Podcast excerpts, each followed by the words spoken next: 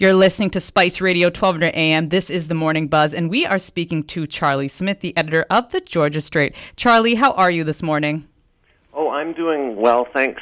Um, how are you doing today, Ms. Karen? I'm doing very well, Charlie. I feel like we've got a lot to cover, but I do want to ask you about this story that literally just broke about 10 minutes ago. And it seems we got news that author Salman Rushdie was attacked before a lecture on the New York stage. And he is an interesting figure. He's put out some ideas out there. Some people find him very controversial, but what do we know so far? Yeah, it's uh, there isn't a lot that's being reported. Like an Associated Press reporter was in it was it's called the Chautauqua Institution, um, which hosts literary events in Western New York, and he's been there before.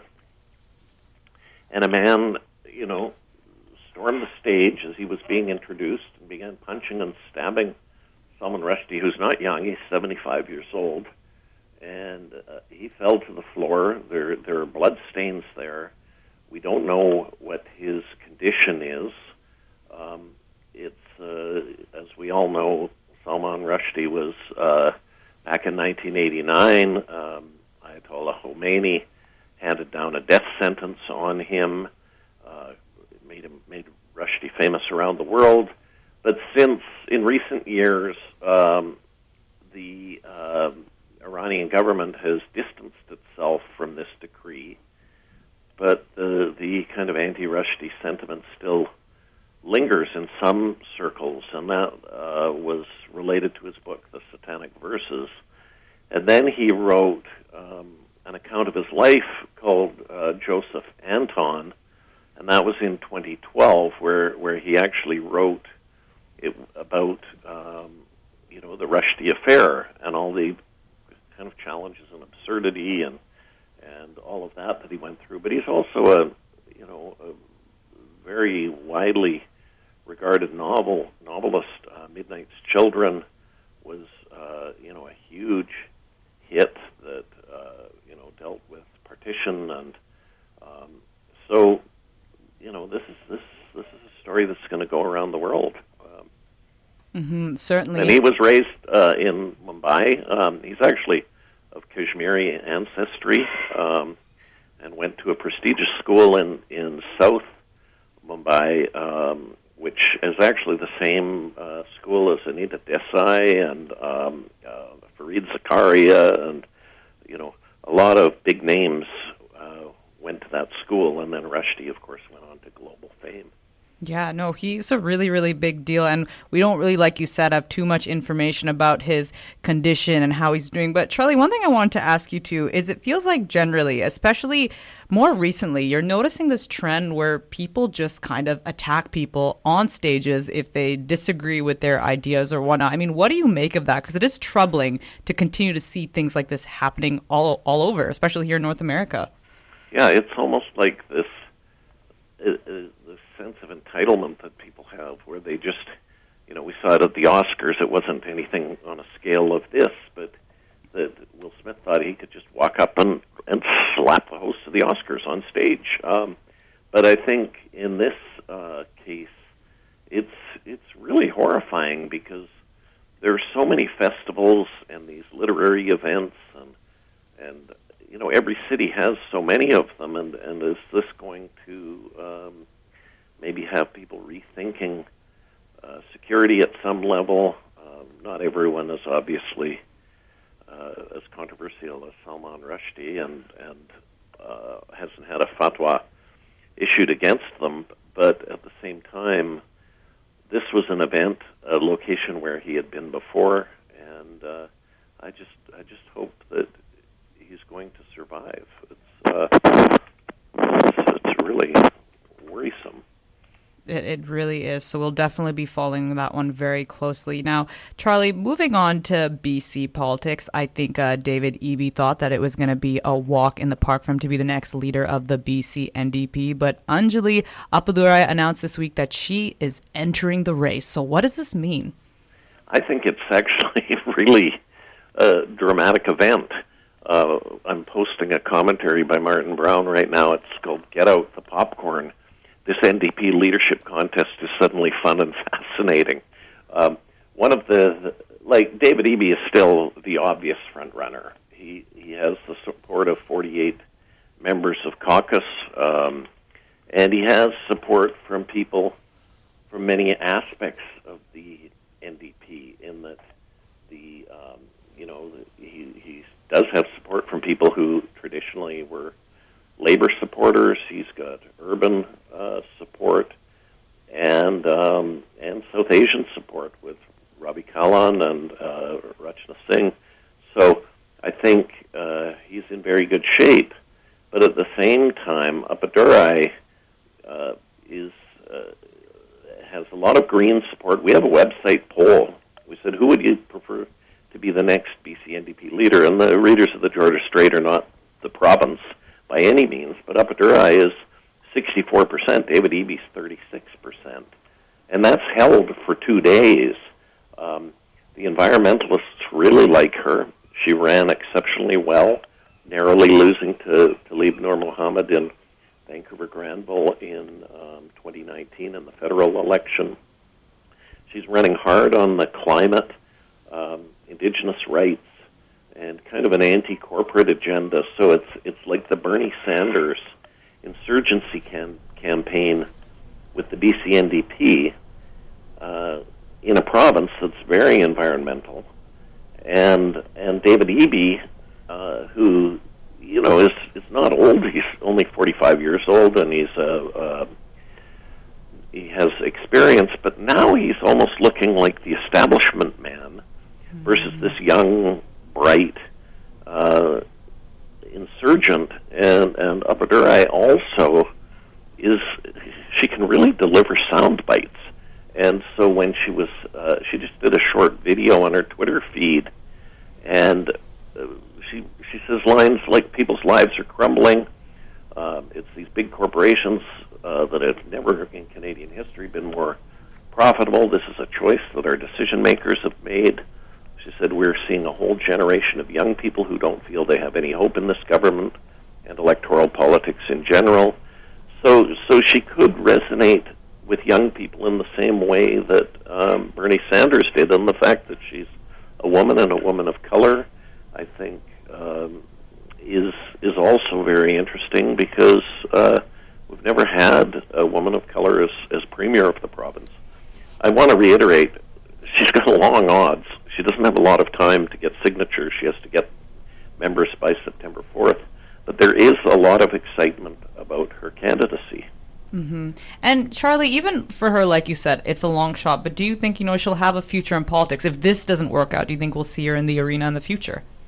Well, I think she's going to become a force. The the challenge that she faces is that if she's running this insurgency campaign within the NDP, and the, the party establishment really doesn't like this, um, then there's the risk that she'll be frozen out uh, down the road. It also raises the possibility of a schism within the NDP because there has been deep disenchantment within some quarters about John Horgan's um, promotion of resource development and the economy over, um, let's say, environmental values, like having the LNG plant in Kitimat and then allowing the pipeline that goes through traditional Wet'suwet'en territory, uh, bringing fracked gas from northern BC, and then building Site C Dam to provide the electricity for the for the LNG plant. Um, all of this uh, did not sit well with some members of the but then others really liked it, um, and particularly Labor and um, and and even some First Nations uh, elected uh, people liked it because uh, there were there were benefits for the indigenous governments. So it's a it's really ripped open a you know a rift within the party, and and it is conceivable that a bunch of people could leave the party if the party establishment doesn't treat Appadurai with uh, respect and if it, it gets very vicious. So David Eby's going to have to be very careful, I think, going forward. He did sew up a lot of endorsements And I wonder today, Bowinn Ma, who is very environmental, who has endorsed David Eby, um, it's almost like she's yesterday's news when her traditional supporters are going to be gathering around Appadurai. Um, and and I wouldn't underestimate Anjali Appadurai's intelligence either. She's she's very very sharp, and um, and she's basically running against the NDP government. So it's a dramatic development and I've talked for quite a while here. I'm not. so I'm you get the interested. picture. Yeah, I, I think it's really interesting to see somebody kind of new, kind of young in the game there too. I'm really looking forward to see kind of what sort of impact she will have in BC politics. So, like you said, grab the popcorn. And speaking of popcorn, Charlie, there's a really big Bollywood film that is out in cinemas today, Laal Singh Chaddha, which is actually a remake of Forrest Gump. And I want to know, are you going to go and check out this film? Oh, I think there's a very high chance, like probably 99% chance. and it's, you know, you've got uh, one of Bollywood's uh, biggest stars, you know, Aamir Khan, and uh, and it's also what I'm actually interested in seeing is the representation of contemporary Indian history um, on screen. Uh, I'm not so interested in seeing Khan making faces and big bug eyes that I've seen in the in the trailer. Although uh, you know his uh, co-star Kareena is a, is a very accomplished actress, um, but I am interested in seeing how they portray things like Operation Blue Star um, mm-hmm. and all the other big events that have happened in in modern Indian history. Yeah, I'm very keen to see that too. And I think at first I was a little bit skeptical. I'm like, oh, Bollywood remaking this, but I'm interested to see what the uh, flair they're going to add to it, how they're going to change it up. Yeah, I mean, I'm sure it'll be exciting and go by really quickly. Even though the Bollywood movies can be very long, but some of them be. just zip by because they have so much pace, and and that's one of the reasons I like watching them. They also have a lot of heart. And of course, we have to give credit to your missus as well, who has given you the initiation into Bollywood films, isn't yeah, it? Yeah, but she's not a big fan of Aamir Khan, unlike a lot of oh. people. Oh, she finds he's he's um, he's too cerebral, and when he acts, he is um, performing and doesn't necessarily become the character to the degree of some of the others in Bollywood, like a, like a, a Ranbir Kapoor or a Amitabh Bachchan, or or or um, you know some of the others like Tabu.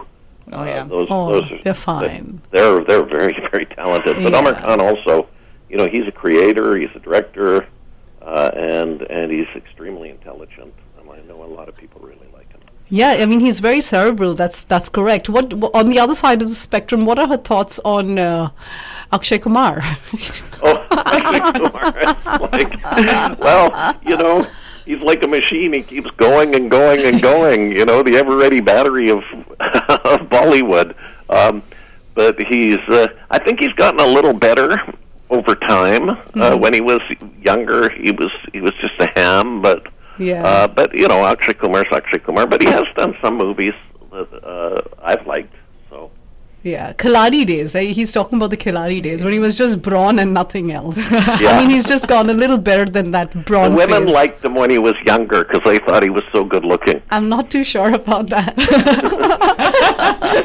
but, but just one quick question, Charlie. I mean, do you have any complaints or rather any misgivings about Bollywood being inspired by Hollywood, or do you think that's okay? Um, that's a good question, and I don't mind because sometimes the interpretations are sufficiently different that, uh, like one movie, it, it was actually inspired by Spain, was Badla, which was a Bachchan movie, which they they switched it around. Uh, they made the woman the man and the man the woman, and and it was very different. And and I I thought it was riveting and compelling. Um, so I, I'm not opposed. I'm not I'm not one of these people who's seriously opposed. Mm, it's Hollywood. Hollywood rips off, you know, the French all the time too. So it goes both ways.